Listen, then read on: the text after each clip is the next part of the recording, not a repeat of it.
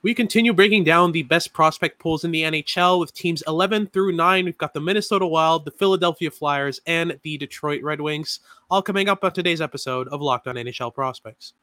You are Locked On NHL Prospects, part of the Locked On Podcast Network. Your team every day.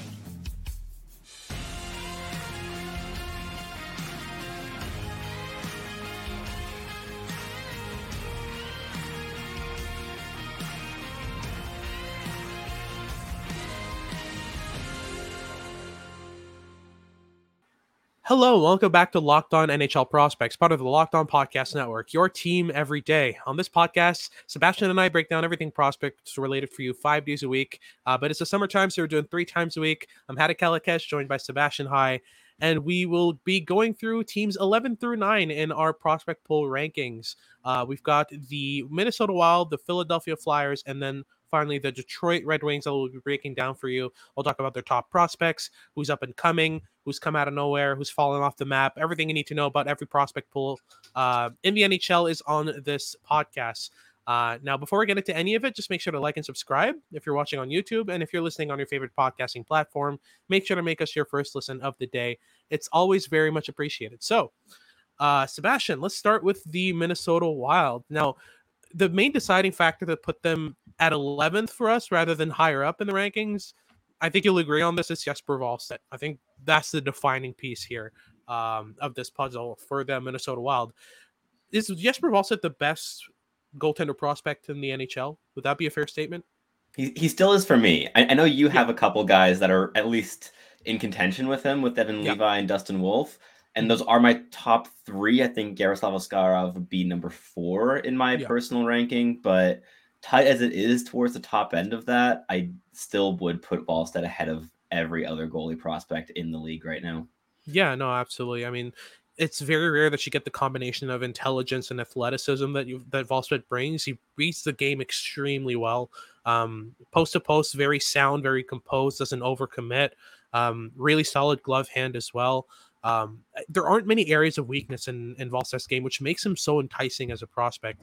Um, he, he, can be a bit too calm at times. I like to see a bit more desperation in my goaltenders. Uh, that's why I like Devon Levi and, and Dustin Wolf as much because they've perfectly tailored their game around the lack of size and they're able to just turn on that desperation mode and turn into Gumby. It's really it's funny to watch.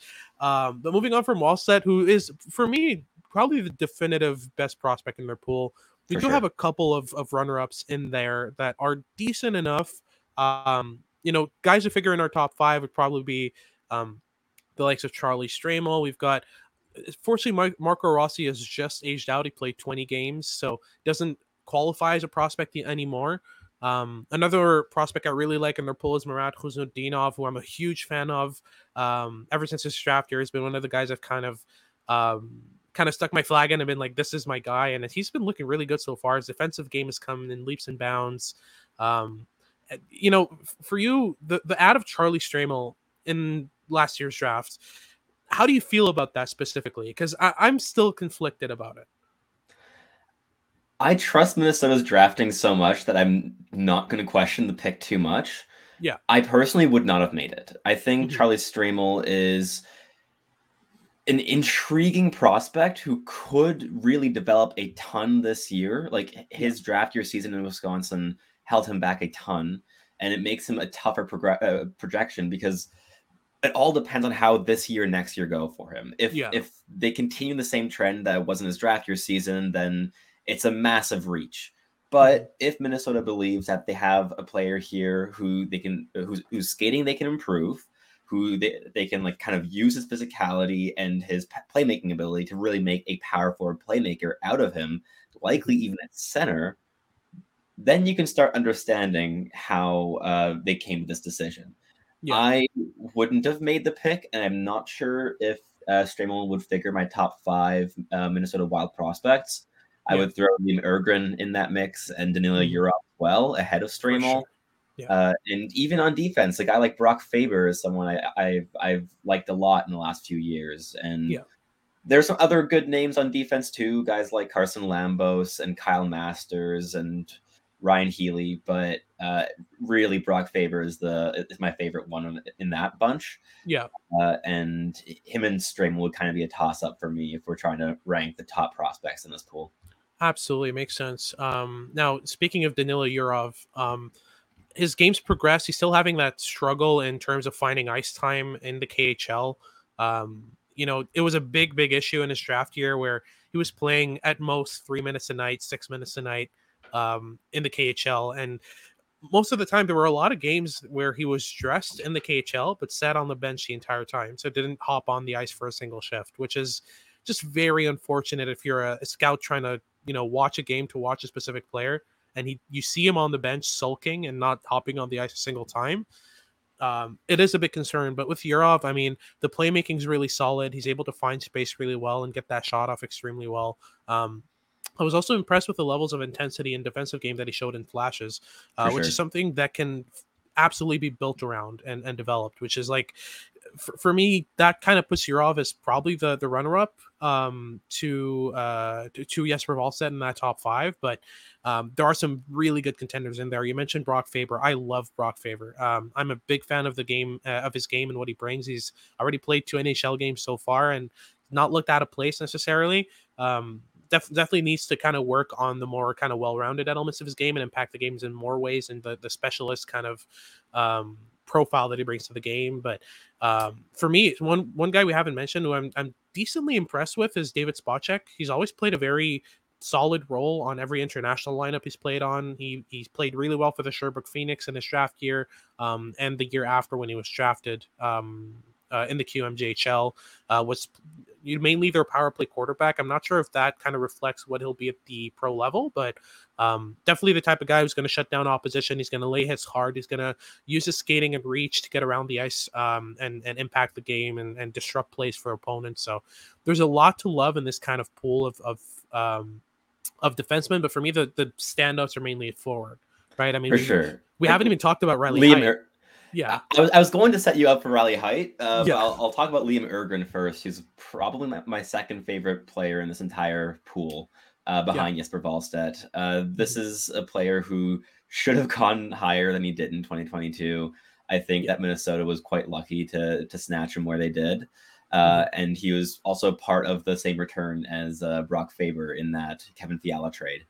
Uh, mm-hmm. But Liam Öhgren plays with tremendous intensity. He is a really great checking forward, and I mean that in a very skilled mold, not not like a bottom six necessarily projection. He could be a really effective checking forward on a second line who makes mm-hmm. the lives of both of his line mates so much easier. He was the biggest part, in my view, of the success and chemistry of his line with Lekkerimaki and Noah Östlund in his draft year season uh, where they were playing together both uh, with their clubs and also internationally.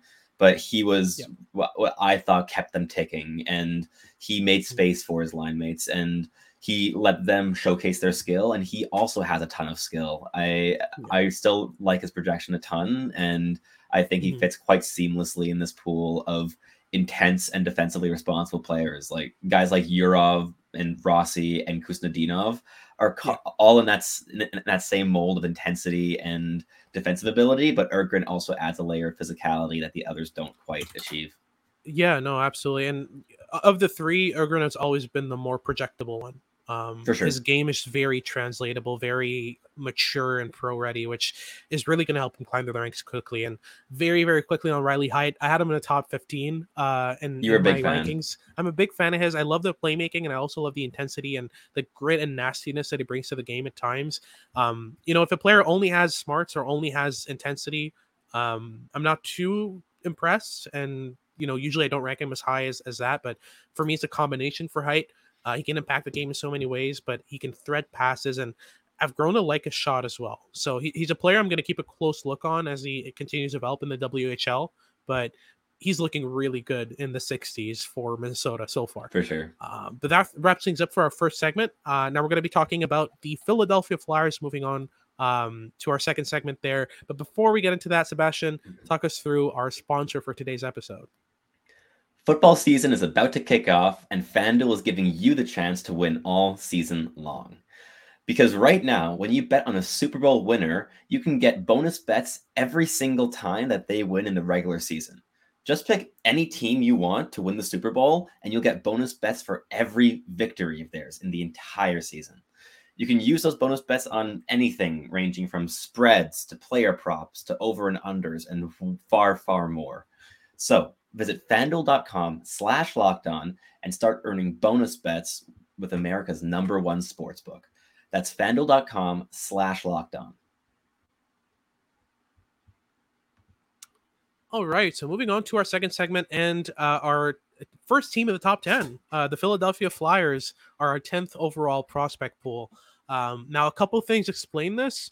First and foremost, our addition of Matvei Michkov has greatly um, impressed the both of us and and has helped in terms of the outlook and what we think they could become.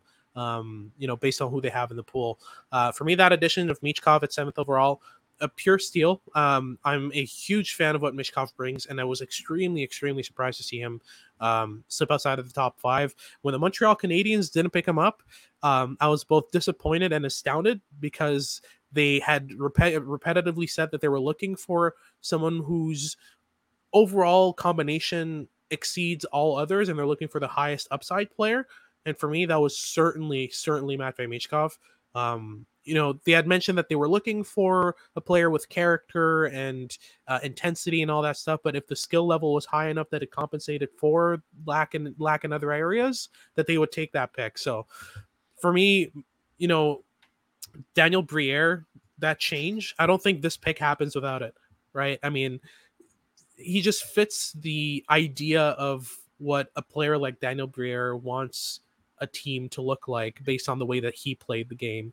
Um, but you know, we we do have kind of our our separate ideas of what Michkov could become. We do have disagreements on certain elements of Michkov's game. Um, I see his goal scoring ability as something that isn't necessarily elite. I see it as a, he has a great shot, not elite. What his, what is elite in him is his hockey sense, his his ability to flare danger. I think there's no comparable in the NHL. But I want you to talk me up on his shot because I'm still not 100% convinced that he can beat goalies clean the way he tries to all the time.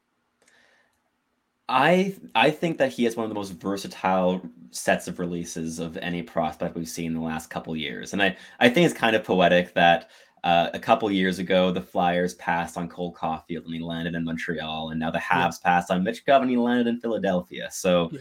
each team got their got got their dynamic sniper. But uh, yeah, Michkov's shot, he I've seen him score and get exceptional releases off of really bad angles, but also yeah. from really poor body positions. And he saves bad situations by just rifling a shot on net. Doesn't always go in, but he can create a rebound off of it because it routinely takes goalies unaware in the KHL, which is a really impressive feat.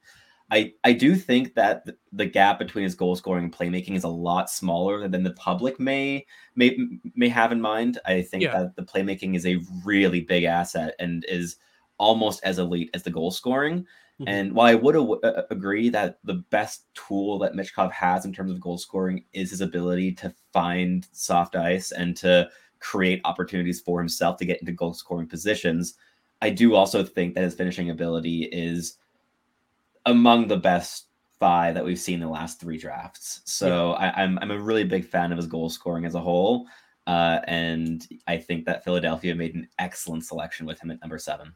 Absolutely. And it was really night and day between SKA and Sochi, right? I mean, you saw a completely Huge. different player. It was a massive gap. And, and and the main thing is I saw a player in the and, and with SKA who was playing with the most urgency I've ever seen any player, the most urgency and frustration I've ever seen any player play. And I understand it because he's in his draft year, he's an elite prospect, and he's playing three minutes a game as a 13th forward. That has to be disappointing. So after, you know, when he's hopping on the ice and he knows that his next shift is in 10, 15 minutes, he's going to rifle everything on net and he's going to look like a headless chicken at times because he's just trying to put him, he's trying to put together a highlight reel. And it's just not, it's not working out because he's playing three minutes a night. But when he moved to Sochi, when he became the centerpiece of that lineup, um, when he became their primary driver, was driving most of their expected goals, it was driving most of the results.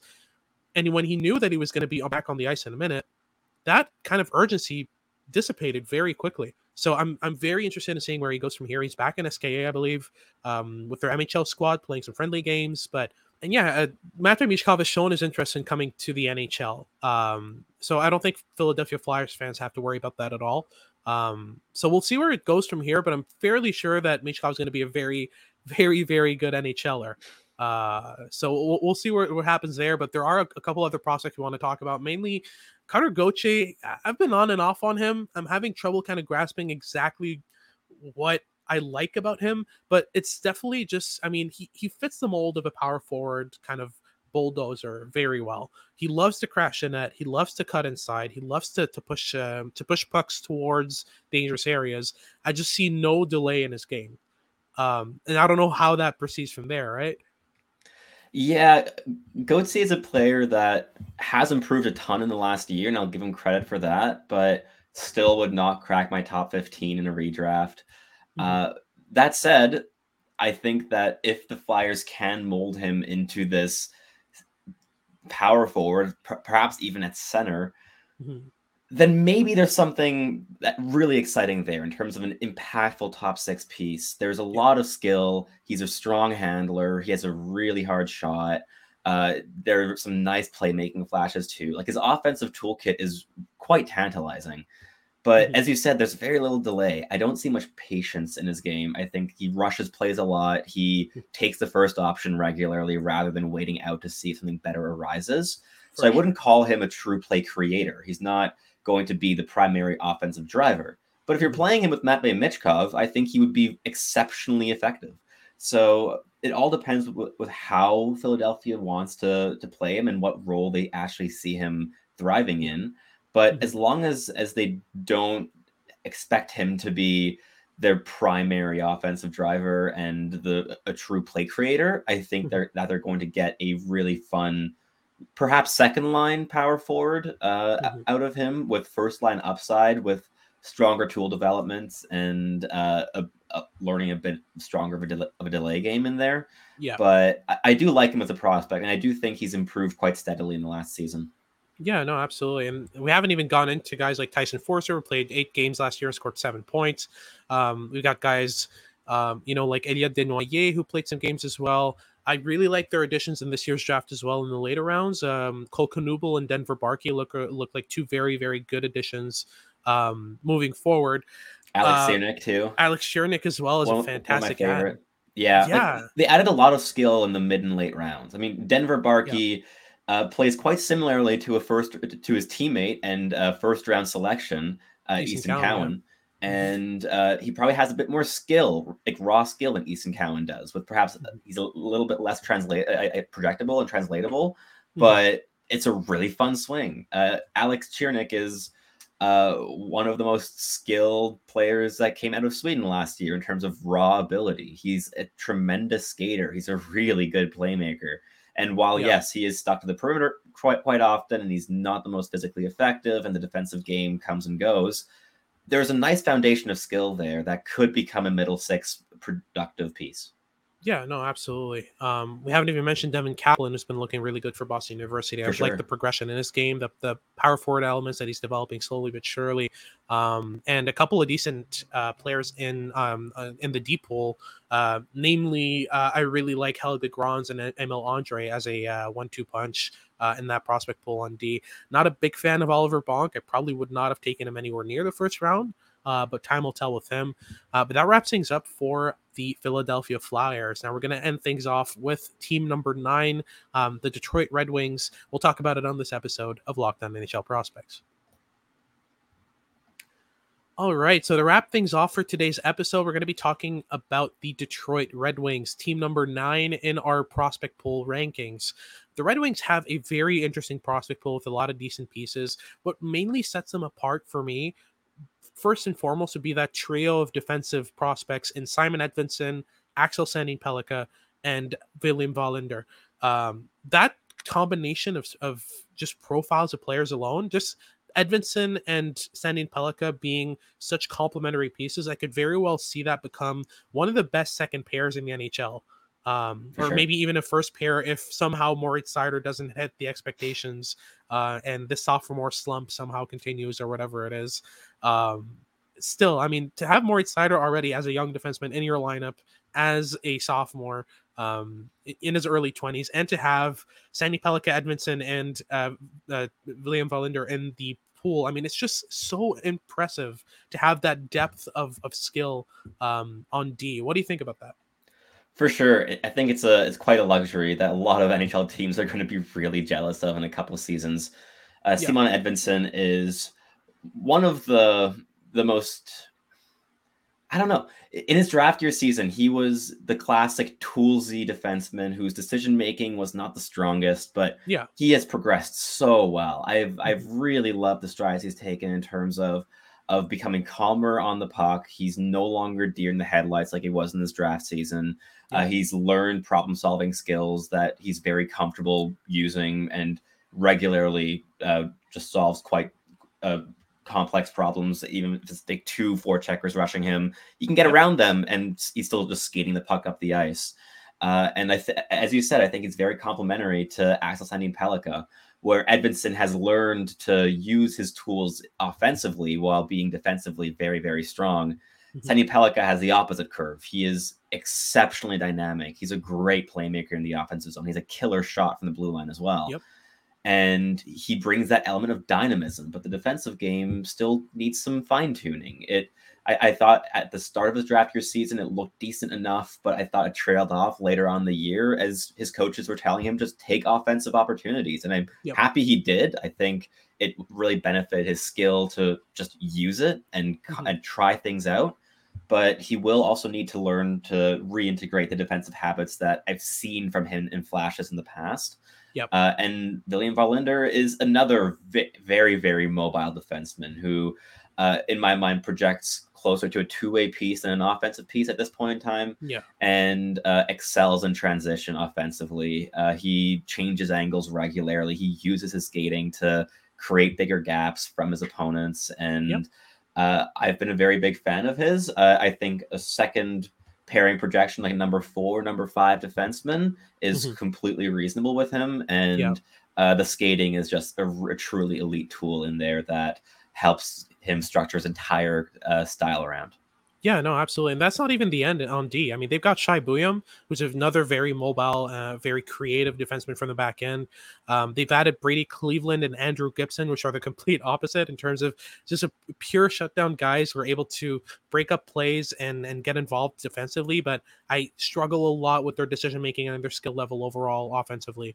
Um, so they've kind of balanced things out with those two ads. Um, but beyond the D, I think what also sets them apart is that trio of goaltender prospects. They got Trey Augustine, Jan Bednar, and uh, Sebastian Cossa in the prospect pool, which is luxury. That's more than a lot of teams have. Uh, you know, there's a lot of teams looking for the next kind of high end goaltender. The Red Wings already had Cossa and Bednar in the system, and they were just like, you know, why not take Trey Augustine while we're at it, right? Uh, and just leave less goaltenders for the rest of them. So yeah, it's going to be a very interesting uh, fight in net uh, in five six years for the for Red sure. Wings. And then we look at the forwards, and I mean, it's it's not bad either. Um, you know, they've got the likes of Nate Danielson, who they just added in, Marco Kasper, who's looking really good so far um, out of uh, the SHL, who even played an NHL game. Uh, so that's that's just looking really well for them at center. They have Theodor Niederbach, who I'm I was a bigger fan of before than I am now.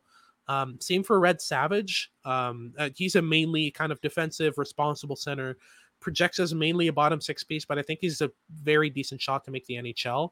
Um, they also have Liam Dower Nilsson in the system, so I think their decor is fairly interesting as well. But it's mainly Marco Kasper and Nate Danielson at the top, and then a bunch of guys afterwards, right? I would throw in Amadeus Lombardi in there. Uh, I yeah. really like what I've seen of him in in the OHL, and I watched him quite a few times in Ottawa. Mm-hmm. Uh, he um, plays with tremendous skill and pace. He is, yeah. uh, I believe, he's playing with Flint, right?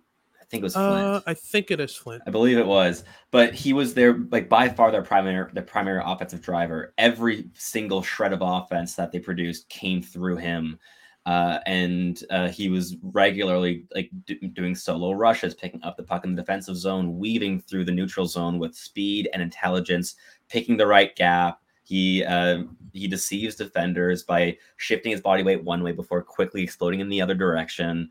and he has yep. a decent shot to complement that, and he's a strong playmaker.